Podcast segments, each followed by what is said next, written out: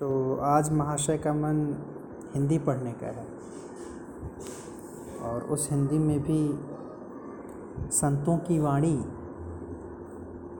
हम्म? किन किन संतों के बारे में है इसमें? कबीर और रहीम। रहीम का पूरा नाम मालूम है आपको?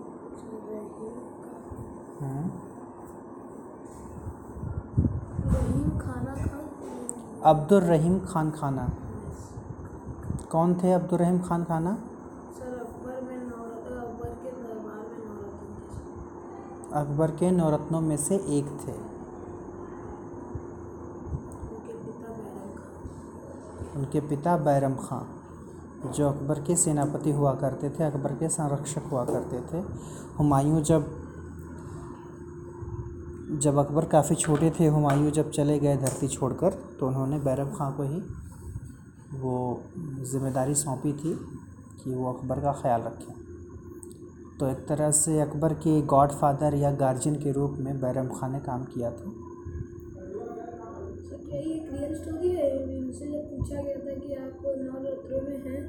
आप आप, आपको बस मतलब बस पोएट्री अकबर के बारे में लिखनी है? लेकिन उन्होंने रहीम खान ने मना कर दिया और कहा कि मैं सर लोगों पे लिखना चाहता हूँ तो सर अकबर बोले ठीक है तो ऐसा कुछ हुआ था सर। अकबर ने ऐसा कभी कोई दबाव नहीं डाला जहाँ तक मुझे पता है। हाँ कोई था? उन्होंने बोला था कि आप नवरत्नों में हैं हाँ। आपको और हमारे हाँ तो बात हम कर रहे थे अ, दो संतों के बारे में पढ़ना है कबीर और रहीम। रहीम के बारे में थोड़ा मालूम चल गया।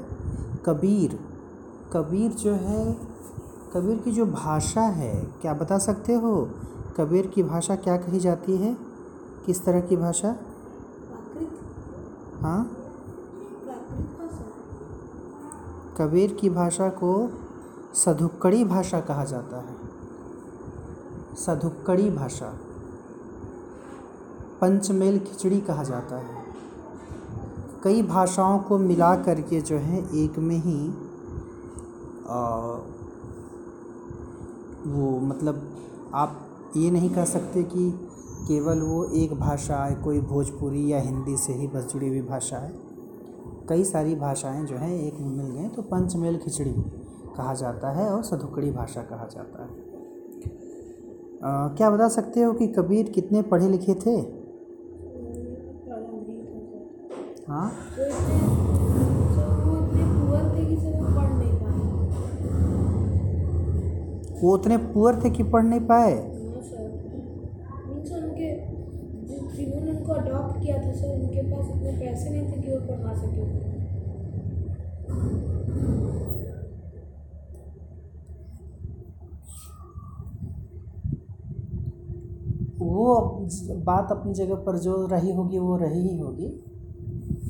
जो भी रीज़न रहा हो कि उन्होंने पढ़ाई नहीं की, ये बात बिल्कुल सही है कि वो अनपढ़ थे।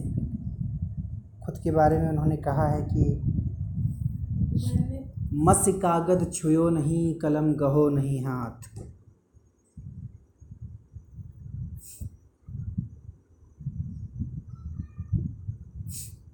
मतलब क्या हुआ ना मैंने कभी कलम छुआ अरे ना मैंने कभी हाथ में कलम पकड़ा ना पेपर से पेपर पे लिखा। हम्म।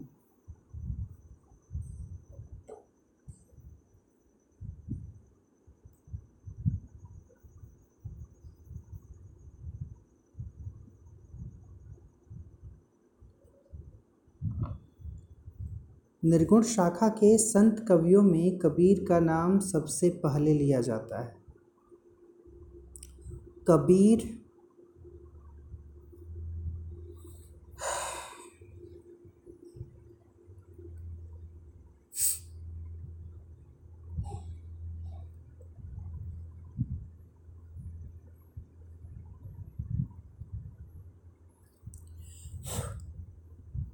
संत और भक्त तो थे ही, उन्होंने समाज सुधारक का काम भी किया। समाज सुधारक को इंग्लिश में क्या बोलते हैं? Social reformer. Hmm.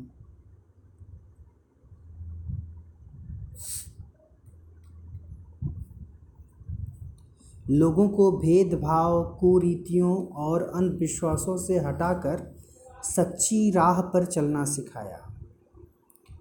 What do mean by भेदभाव? कुरीतियाँ।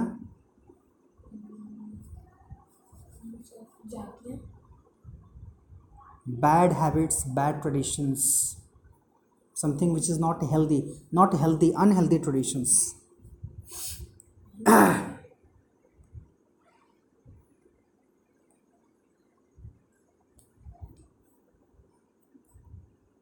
अंधविश्वास।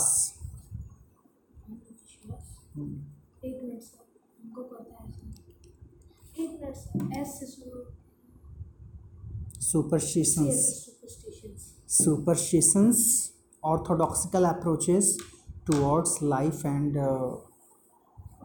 livings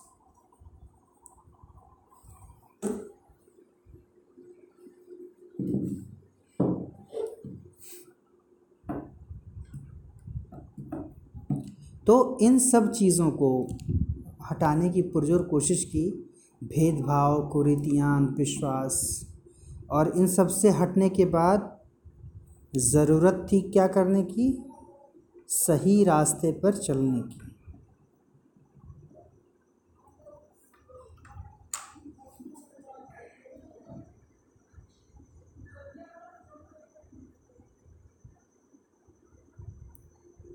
और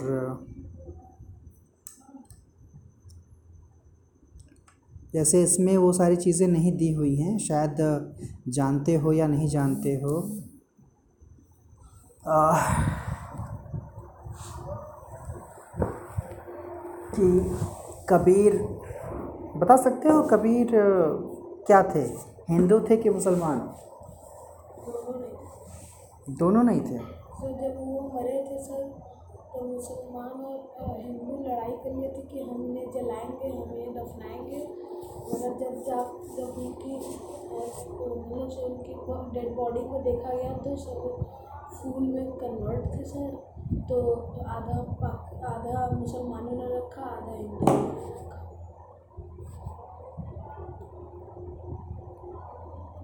तो ये तो मुद्दा नहीं हुआ ना। मैं ये पूछ रहा हूँ कि क्या थे वो? ये तो आप बात बात की कर रहे हैं कि कैसे उनके मृत्यु के बाद क्या हुआ था।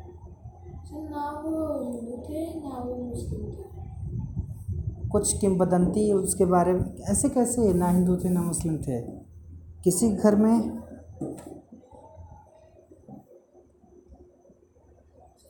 messenger. हाँ? Messenger थे sir through poem, poems and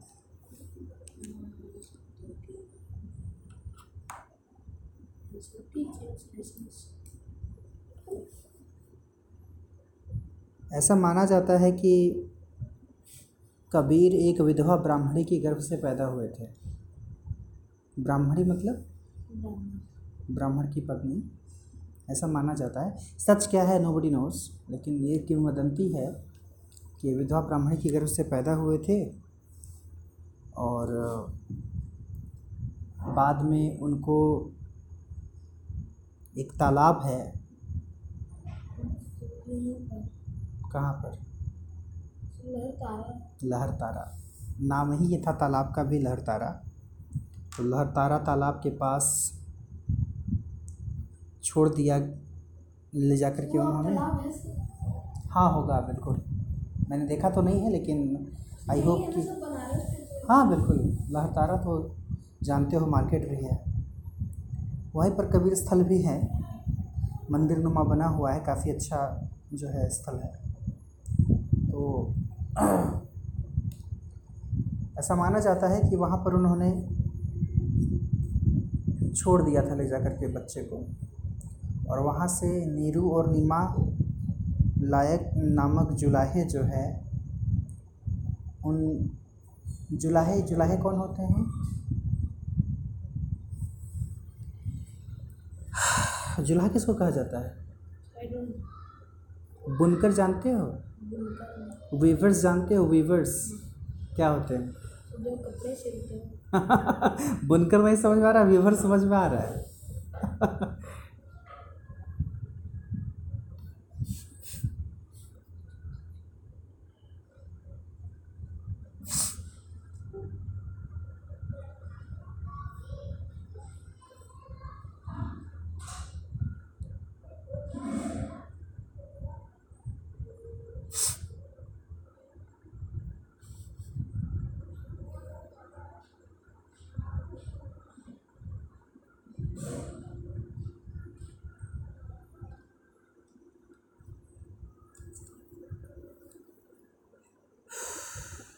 क्या बता रहा था कि जैसे मुसलमानों में एक अलग सरनेम वाले मुसलमान होते हैं अंसारी करके। सुना है? अंसारी करके जो होते हैं? अंसारी। अंसारी अंसारी नाम के आगे उनके अंसारी लगा होता है। जैसे खान होते हैं खां होते हैं अंसारी होते हैं। जैसे मुख्तार अंसारी का नाम सुने होंगे। सुने हो? तो ये लोग जो होते हैं, ये बुनकर होते हैं। उनका बाइकास जो है वो बुनकर होते हैं वीवर्स होते हैं। तो उनका ये है कि उनका काम ही है, जो उनका प्रोफेशन ही है, वो कपड़े बुनने वाला होता है, रुई का कारोबार होता है। तो जो नीरू नीमा नामक जुलाहे थे, उनका भी कारोबार वही था। तो उन्होंने ही पाला पोसा इनको और अल्टीमेटली इन्हीं का कारोबार इन्होंने अपना लिया, कबीर ने। तो ये भी बुनकरी ही करते रहे हमेशा।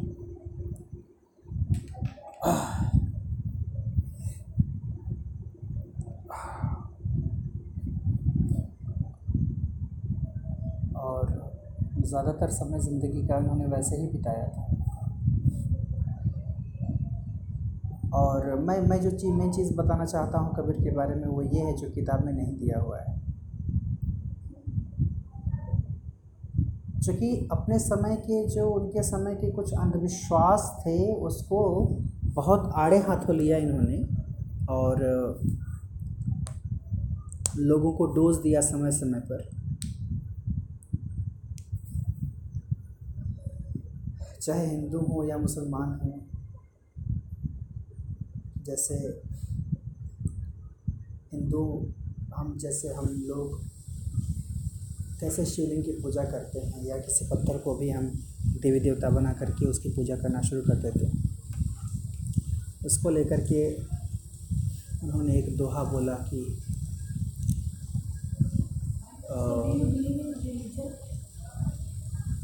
अभी उसका जवाब देते हैं। अभी इसको बता दें, बताते हैं। तो उन्होंने कहा कि पाथर पूजय हरि मिले तो मैं पूजू पहाड़। घर की चाकी कोई न पूजे जाका पीसा खाए। यानी अगर पत्थर पूजने से भगवान मिल जाते हैं तो मैं पहाड़ क्यों ना पूजूँ, जो पूरा पत्थर का ही बना हुआ है, बड़ा वाला तो। और जब पत्थर पूजने की बात है तो क्यों नहीं लोग उस चाकी को पीसते हैं? तो चाकी भी पहले पत्थर की हुआ करती थी। जो गेहूँ वगैरह पीसने के लिए।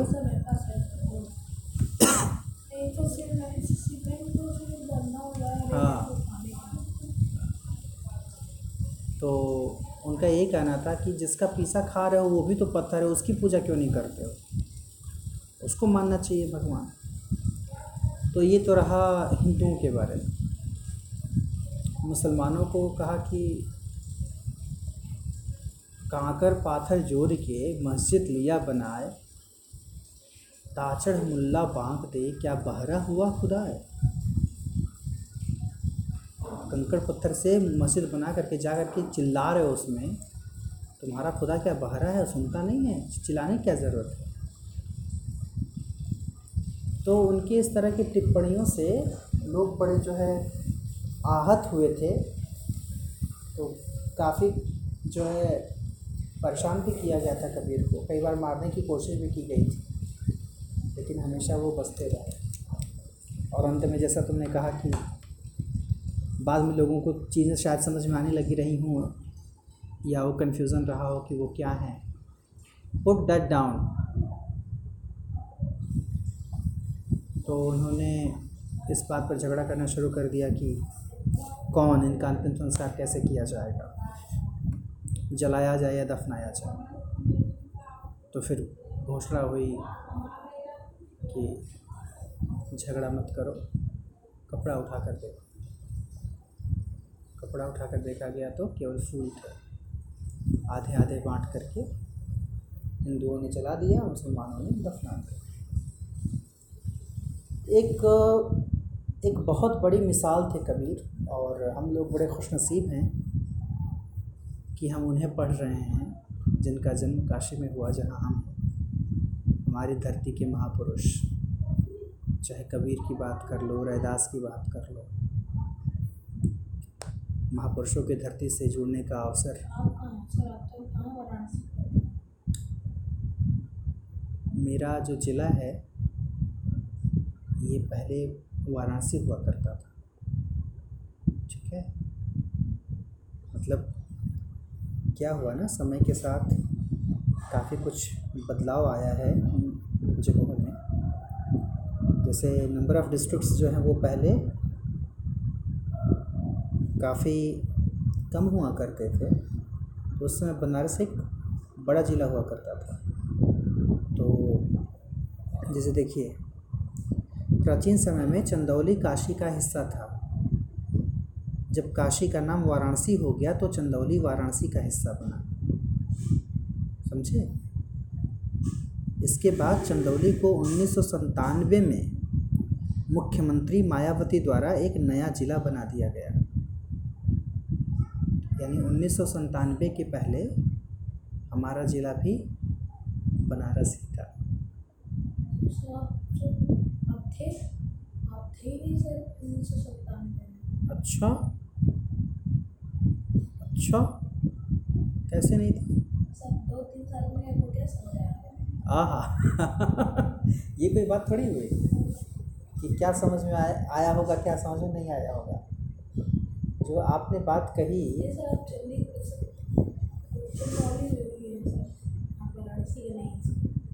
उस हिसाब से तो मैं न तो चंदौली का हूँ न तो बनारस का हूँ।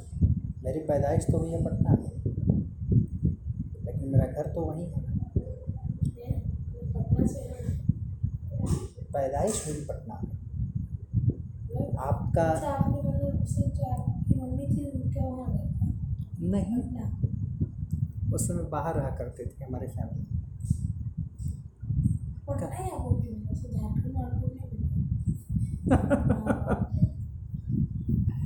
झारखंड झारखंड। में मेरा गोल्डन पीरियड बीता है। तीन साल ग्रेजुएशन का। और अभी झारखंड से ही तो आ रहे हैं।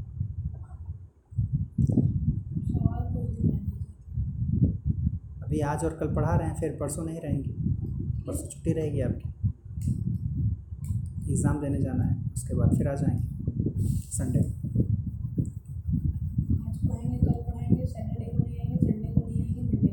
मारेंगे, उलट जाओगे। केवल सैटरडे को नहीं आएँगे। और ये बताओ, सुबह कितने जाते हो स्कूल? और आते कितने बजे हो? बारह बजे। तो कल मैं जो हूँ, मैं आ जाता हूँ कल साढ़े बारह बजे। ठीक है? कल भर झेल लो, साढ़े बारह बजे।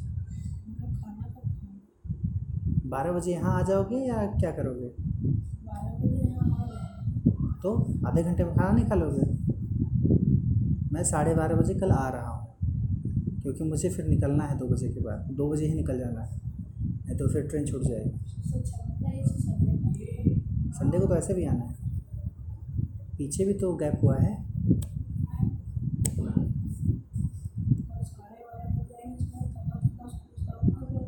ट्वेल्व फोर्टी फाइव बजे आ जाते हैं।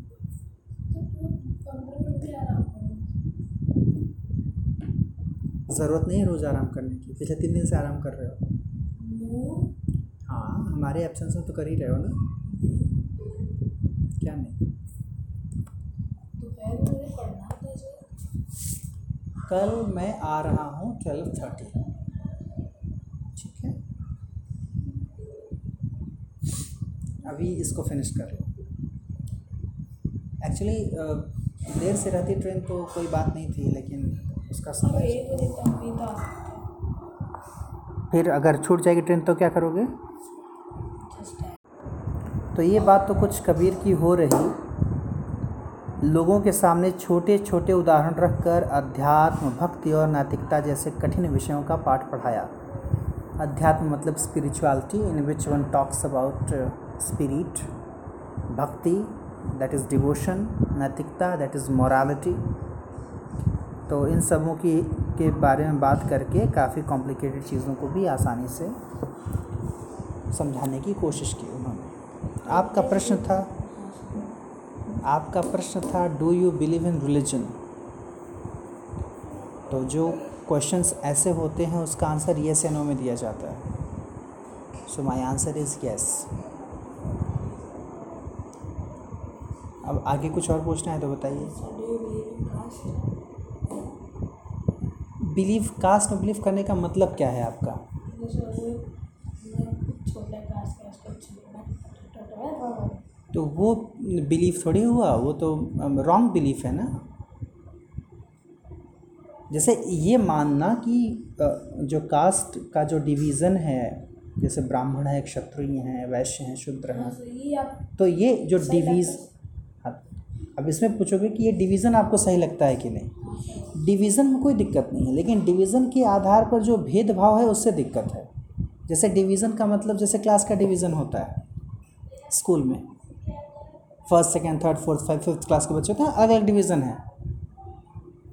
तो वो डिवीज़न तो है ही दैट इज़ देयर वो एक सोसाइटी को बांटने का एक तरीका है, चीज़ों को समझने का, आसानी से समझने का तरीका। इवन साइंस जब पढ़ोगे आप तो साइंस में देखते हो आप चैप्टर्स होते हैं अलग अलग जितनी चीज़ें होती हैं सारी, सब पढ़नी है आपको? लेकिन सब एक में ही मिला करके दे देगा तो आपको समझने में दिक्कत होगी कि नहीं होगी? तो इसलिए सर्टेन टॉपिक्स को सर्टेन चैप्टर्स तक रोक देता है। हीट हीट सुन लीजिए। हीट को इसमें पढ़ना है लाइट को उसमें पढ़ना है एसिड बेस को उसमें पढ़ना है। तो वो जो डिवीज़न है, वो जो क्लासिफिकेशन है that is there for making the study in a simplified way तो उस हिसाब से सोसाइटी का जो डिवीज़न है, जिस आधार पर हो अलग अलग जगहों पर अलग अलग है तो केवल डिवीज़न से मुझे दिक्कत नहीं है, लेकिन डिवीज़न के आधार पर जो डिस्क्रिमिनेशन है that I don't like that that I don't appreciate अच्छी बात है।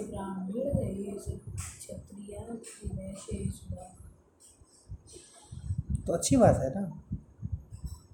दैट्स गुड थोड़ी बताया मिलेंगे ब्राह्मण से वाले चल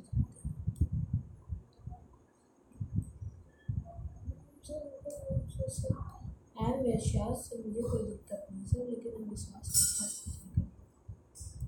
ऐसा सर, मेरे सर, मेरे मेरे पहले सर, फार्मर्स थे, सर। तो वैश्यास नहीं आएँगे, सर। कृष्ण जी जी, वैश्यास वैश्याज नहीं बोलते हैं, वैश्य बोलते हैं। Was, वो काफ़ी डिबेटेबल इशू है। वो यदुवंशी के आधार पर लोग कहते हैं कि वो वैश्य। रहे होंगे लेकिन जो दूसरा लॉजिक लगाया जाता है वही लगाया जाता है कि एक समय तक क्षत्रियों ने ही शासन किया।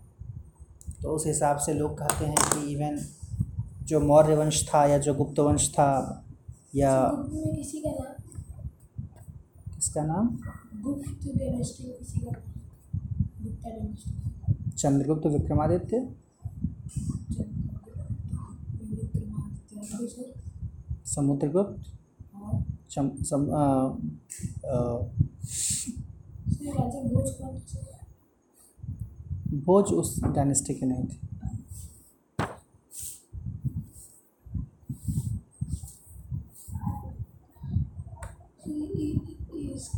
इसका इनको हम लोग क्या कहेंगे? चंद्रगुप्त मौर्य हाँ तो मौर्य डायनेस्टी तो वो गुप्त भी आ रहा है उसमें नहीं नहीं चंद्रगुप्त नाम था मौर्य सरनेम है चलो आगे बढ़ते हैं। हुआ? इसमें कोई फ़ेमस क्यों नहीं हुआ? किस वॉरियर जैसे से हाँ, सचिन कुमार भी हुए सि- सिद्धू सिद्धू सारा अरे सारा हुए क्यों राहुल तो ये तो कॉमन सेंस का क्वेश्चन है, इसमें लॉजिक लगाने की क्या ज़रूरत है? कोई ज़रूरी है कि एक ख़ानदान में जितने लोग पैदा हों, सभी के सभी लायक ही हों? ऐसा तो होता नहीं। इवन जो अलग अलग नाम ले रहे हो उसमें भी क्या सारे लोग एक बराबर तरह से फ़ेमस हैं? अशोक जितने फ़ेमस है उतना कोई फ़ेमस है उस पूरे ख़ानदान में? चंद्रगुप्त मौर्य जी। चंद्रगुप्त मौर्य अशोक के बराबर नहीं। सबसे ज़्यादा फ़ेमस शासक मौर्य वंश का वही है अशोक।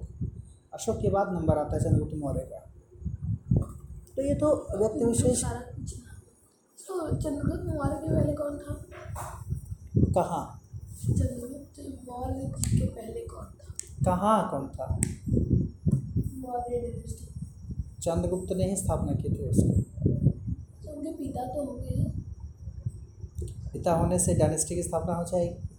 तो उनके पिता ही डायनेस्टी की स्थापना की होंगे इसका अभी मैं क्या बोल रहा हूँ? जब मैंने कहा चंद्रगुप्त ने इस्टेब्लिश किया तो कार्य उनके पिता ने किया होगा। बहुत पुराना है।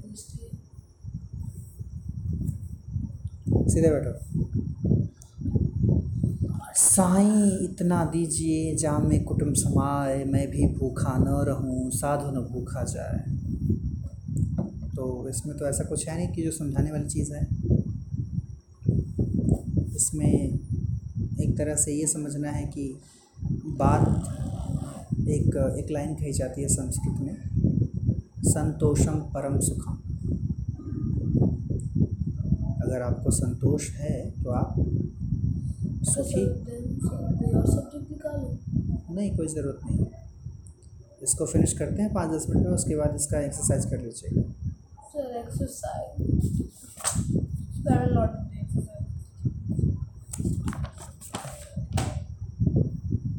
साईं इतना दीजिए जामे कुटुम समाए मैं भी भूखा न रहूँ साधु न भूखा जाए। यानी प्रभु से विनती है कि उतना दीजिए कि जिसमें पूरे परिवार का खर्च चल जाए और जो घर का रहने वाला गृहस्थ है, उसे भी भूखा न रहना पड़े और कभी कोई अगर साधु आता है, कोई अतिथि आता है तो उसे भी खाने को मिल जाए। उससे ज़्यादा की मांग नहीं। जहाँ दया तह धर्म है, जहाँ लोभ तह पाप, जहाँ क्रोध तह काल है, जहाँ क्षमा तह आप। यानी दया, यानी काइंडनेस अगर दया है तो कह सकते हैं कि इंसान धार्मिक है। और अगर कोई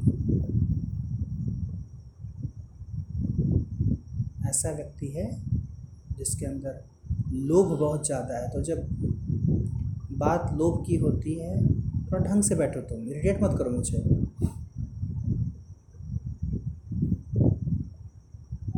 जब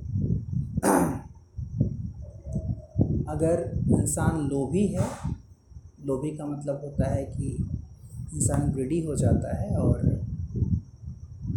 जब कोई ग्रीड से गवर्न होना शुरू हो जाता है तो उसको फिर सही गलत कुछ नज़र नहीं आता।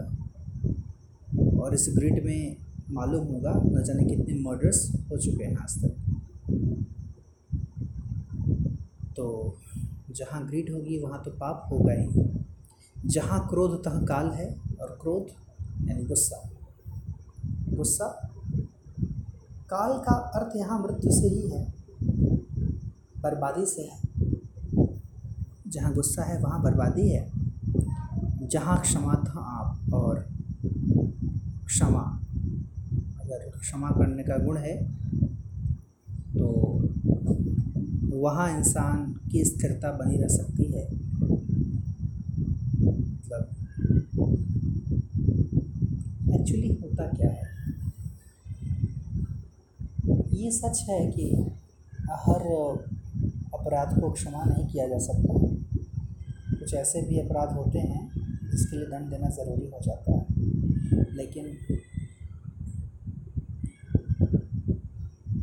किसी बात से लेकर के किसी से परेशान होकर के अगर हम क्रोधित होते हैं तो क्रोध के बारे में बात कही जाती है, एंगर के बारे में, कि यह एक ऐसा दंड है, जो किसी दूसरे की गलती का दंड आप खुद को दे रहे होते जब आप किसी पर गुस्सा कर रहे होते हैं तो उस पर प्रभाव पड़े या ना पड़े उसका, लेकिन उस गुस्से से आपके ऊपर प्रभाव प्रभाव ज़रूर पड़ेगा। और वो प्रभाव पड़ता है तभी इंसान जब गुस्सा आता है तो इरिटेट होता है। जैसा कि मैं कुछ देर से हो रहा हूँ।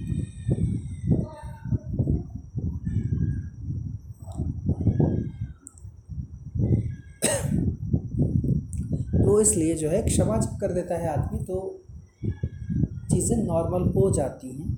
हालाँकि हमेशा इतना संभव नहीं है, लेकिन कबीर का ये मानना है, माला तो कर में फिरे, जीव फिरे मुख माही, मनुआ तो चहुतिस फिरे, यह तो सुमिरन नाही। ये उन ढोंगियों पर जो है सीधे सीधे प्रहार है कबीर का, कि हाथ में लेकर के माला फेर रहे हो, लेकिन मन जो है मन उस स्मरण में नहीं लगा हुआ है। यहाँ माला फेर रहे और मुँह में क्या है?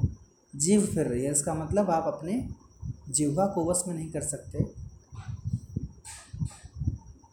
अगर यहाँ माला फेर रहे हो तो मन के भीतर भी वही चलना चाहिए। ऐसा नहीं है। मनुआ तो चौंतीस फेरे और मन मन का तो खैर पूछना ही नहीं है। मन अभी यहाँ है।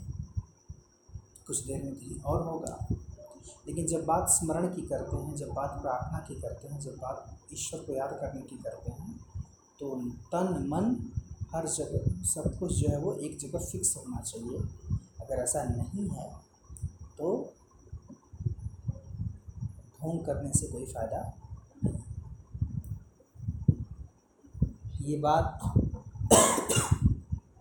उन लोगों पर बहुत ज़्यादा लागू होती है, जो राम नाम का चक्कर उड़ करके, और लोग को वश में नहीं कर पाते तमाम तरह की सुख सुविधाएँ चाहिए उनको। जिन्होंने भगवत जाप करना एक प्रोफेशन बना रखा हुआ है तो कबीर का कहना है कि ये स्मरण कोई स्मरण नहीं है। ये प्रार्थना, ये पूजा कोई पूजा बड़ा हुआ तो क्या हुआ? जैसे पेड़ खजूर पंथी को छाया नहीं फल लागे अति दूर पंथी किसको कहते हैं? पंथी पंछी को कहा जाता है? मतलब जो सहायता जिसको जिसको मदद चाहिए होती किसी सहायता। से। जो रास्ते पर चलने वाले पथिक होते हैं राहगीर होते हैं जो चलते चलते थक जाते हैं उनको पंथी कहा गया है यहाँ पर। कह रहा है कि केवल बड़ा हो जाने से कोई महान नहीं हो जाता। जैसे खजूर का पेड़ ही ले लो। खूब लंबा होता है, खूब बड़ा होता है, लेकिन उसे छाया नहीं होती। और छाया नहीं होती तो एक राहगीर अगर कोई थका है, वो उसके छाया में विश्राम करना चाहे तो वो नहीं कर पाएगा। तो एक तो छाया नहीं देता, दूसरा उसका जो फल है, वो भी बहुत दूर लगा होता है। तो मूल उद्देश्य यही है कहने का कि बस बड़ा हो जाने से कोई महान नहीं हो जाता। इंसान का कार्य उसको बड़ा बनाता है। जैसे अभी डिस्क्रिमिनेशन की बात कर रहे थे आप कास्ट की बात कर रहे थे। तो जो एक कॉन्सेप्ट बनाया गया है लोगों को कि ये जातियाँ ऊँची हैं, ये जातियाँ नीची हैं। ये लोग श्रेष्ठ हैं, ये लोग निम्न हैं। तो ये किसी के जन्म से डिसाइड नहीं होना चाहिए। और एक पढ़े लिखे सभ्य समाज में ऐसा होता भी है, लेकिन अभी भी हमारा समाज इस मामले में बहुत पीछे है। अभी भी लोगों को सम्मान उनके जन्म के आधार पर ज़्यादा मिलता है, कर्म के आधार पर कम मिलता है। नहीं तो किसी तथाकथित उच्च जाति में, यानी सो कॉल्ड हायर कास्ट में पैदा होने वाला इंसान अगर उसके कर्म, उसके जो डीड्स हैं, वो अगर ख़राब हैं तो उसे रिस्पेक्ट नहीं मिलना चाहिए।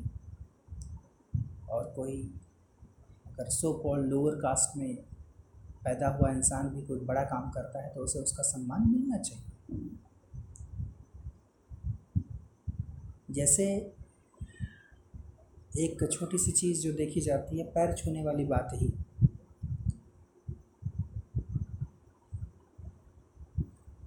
अगर शिक्षक हैं टीचर और टीचर के लिए रिस्पेक्ट आ रही है भीतर से तो ये ध्यान नहीं होना चाहिए कि टीचर का कास्ट क्या है, तब पैर छुएँगे, जैसा कि लोग गाँव में सिखाते हैं कभी कभी मतलब कितना बुरा लगता है देख करके कि इवन पेरेंट्स तक बताते हैं, अरे, वो तो ये हैं, पैर पैर छू सकते हो तुम, छुआ करो। और फला तो ये है, क्या ज़रूरत है पैर छूने की? प्रणाम कर लिया करो। तो जब पेरेंट्स और गार्जियन ऐसे शिक्षा देंगे तो क्वालिटी की रिस्पेक्ट करना बच्चा कहाँ से सीखेगा? मैं अभी देख रहा था एक मूवी दीवाना, राज कपूर साहब की मूवी है। तो उसमें वो एक जगह पार्टी में जा रहा होता है, एक बड़ा सा बैग उसके पास रहता है, बहुत साधारण सा कपड़ा पहन करके एकदम गवई देहाती जैसा घुसने की कोशिश करता है। जो वॉचमैन है, उसको कहता है, कहाँ जा रहा है? बोलता, अरे अरे जी, हमको जाना है, मिलना है उनसे, राजकुमारी से। तो कहता, नहीं जा सकते एक दो बार समझाता है, ये नहीं मानता है तो उसको धक्का दे देता है वो। और जब धक्का देता है तो उसके पास जो अटैची होती है, वो खुल जाती है। और उसमें कई सारे नोट नज़र आ जाते हैं उस वॉच में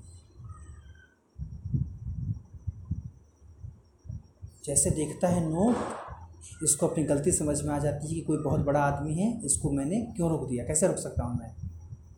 जैसे नोट देखता है, वैसे सैल्यूट मारता है वॉचमैन।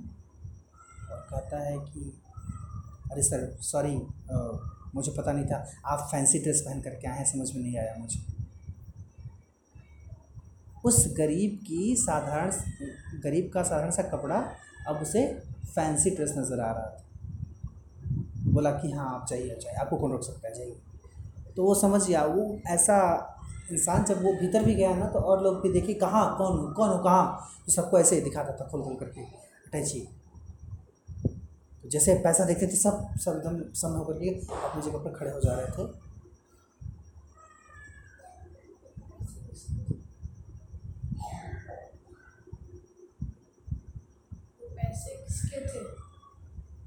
वो पैसे उस राजकुमारी के थे जिसको पहुँचाने आया था। राजकुमारी नहीं थी उसको बोलता था राजकुमारी बड़े घर की बेटी थी। तो ये तो रही बात जो है मूवी की। दूसरी एक बड़ी बात जो कि वास्तविक ज़िंदगी से जुड़ी हुई है, वो कहानी है ईश्वर चंद्र विद्यासागर की। विद्यासागर साहब को एक बार इनविटेशन मिला खाने का। कहीं डिनर पर जाना था। तो गए ये। रास्ते में बीच दरवाजे पर रोक लिया सर बोला कि नहीं सर, नहीं जा सकते आप। आप पार्टी के ड्रेस कोड में नहीं आए हैं। आपको कोट पैंट में आना था, तब पार्टी में आप जा सकते हैं, ऐसे नहीं जा सकते। ओ ये बात है। तो फिर वापस गए। कोट पैंट का इंतज़ाम किया, फिर आए। और भीतर प्रवेश मिला। खाना मिला, खाना को लेकर के कोट पैंट पर लगाना शुरू कर लोगों ने कहा, ये क्या कर रहा है? बोले, नहीं, इसको निमंत्रण था, उसी को खिला रहा है। ये इन्विटेशन हमको नहीं था, इस कपड़े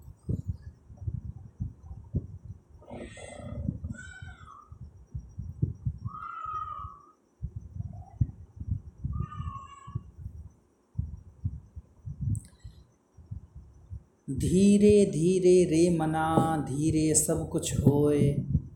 माली सींचे सौ घड़ा, ऋतु आए फल होए। क्या? बताओ। सब कुछ धीरे होता है हमें इंतज़ार करना चाहिए हमें हाँ, हम्म, सब जैसे अगर आज ही पेड़ लगाया और नाली में सौ बाल्टी पानी डाल दिया बाल्टी नहीं घड़ा। घड़ा पानी डाल दिया तो एक ही दिन में नहीं आ पाएगा जब उसका सीज़न फूल यानी कई बार क्या होता है ज़िंदगी में हम लोग जल्दबाजी बहुत करने लगते हैं। हमें लगता है कोई काम इतनी जल्दी क्यों नहीं हो जा रहा है? हम थोड़ा इंतज़ार नहीं कर पाते। तो ऐसे व्यक्ति जो बहुत जल्दबाजी में रहते हैं या आज के दौर में जिसको कहा जाता है कि जो लोग रैट रेस में भाग रहे हैं, नाम सुना है रैट रेस का? रैट रेस कहा जाता है। उसको जैसे चूहे हैं, चूहे दौड़े जा रहे हैं, पीछे से बिल्ली उनको, उनका पीछा किए जा रहे हैं। वो भागे जा रहे हैं। तो आज का इंसान भी जो है वो रैट रेस में भागा जा रहा है। समझ में नहीं आ रहा है कि किस बात की इतनी जल्दबाजी है और क्यों है।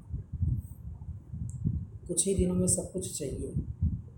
तो ऐसे लोगों को समझाने का एक छोटा सा प्रयास है इसके द्वारा समय आने पर चीज़ें होती हैं तो हमें बहुत ज़्यादा परेशान नहीं होना चाहिए, बहुत ज़्यादा एंशियस नहीं होना चाहिए। क्योंकि अगर एक माली का उदाहरण लें, माली जो पौधों को सींचता है तो वो सौ घड़े सींचता है, यानी अगर वो सौ दिन सींचता है, सौ दिन के हिसाब से भी अगर समझोगे तो तीन महीने से ऊपर हो गया। तब जब ऋतु आती है, उसका उसका सही समय आता है पौधे का फल देने का, वो तभी देगा। ये समझने वाली बात है कि जब किसी चीज़ के फल देने का सही समय होगा, तभी वो देगा। चावल है। चावल है, चावल में पानी डाल दिया, आग पर रख दिया, आप सोचो तुरंत चावल बन के तैयार हो जाए, भात बन जाए। वो तो अपना समय लेगा ना, पाँच मिनट, दस मिनट। गाय है, उसको बच्चा होने वाला है। पता चले कि वो आज प्रेगनेंट हुई और चाहो कि दो दिन के बाद बच्चा मिल जाए। संभव नहीं है। उसका जो एक ड्यूरेशन है, जो उसका एक टाइम लेने का समय है, उतना तो वो लेगी। और अगर जो एक सर्टेन टाइम जैसे उसका नौ महीने का समय होता है, नौ महीना नौ दिन कहा जाता है शायद। हाँ। अब उतने दिन में न हो, आप पहले ही चाहें। तो जब पहले ही चाहेंगे अगर चार पाँच महीने में ही पैदा हो गया तो क्या होगा फिर? बहुत कमज़ोर, स्वस्थ नहीं रहेगा, बिल्कुल। और कौन जानता है कि चार पाँच महीने तक वो पूरी तरह से उसका, उसकी बॉडी का कंस्ट्रक्शन हो भी पाता है कि नहीं? तो वही बात है कि कुछ चीज़ें ऐसी होती हैं जिनके लिए कुछ सर्टेन टाइम पीरियड जो है वो फिक्स होता है तो वहाँ पर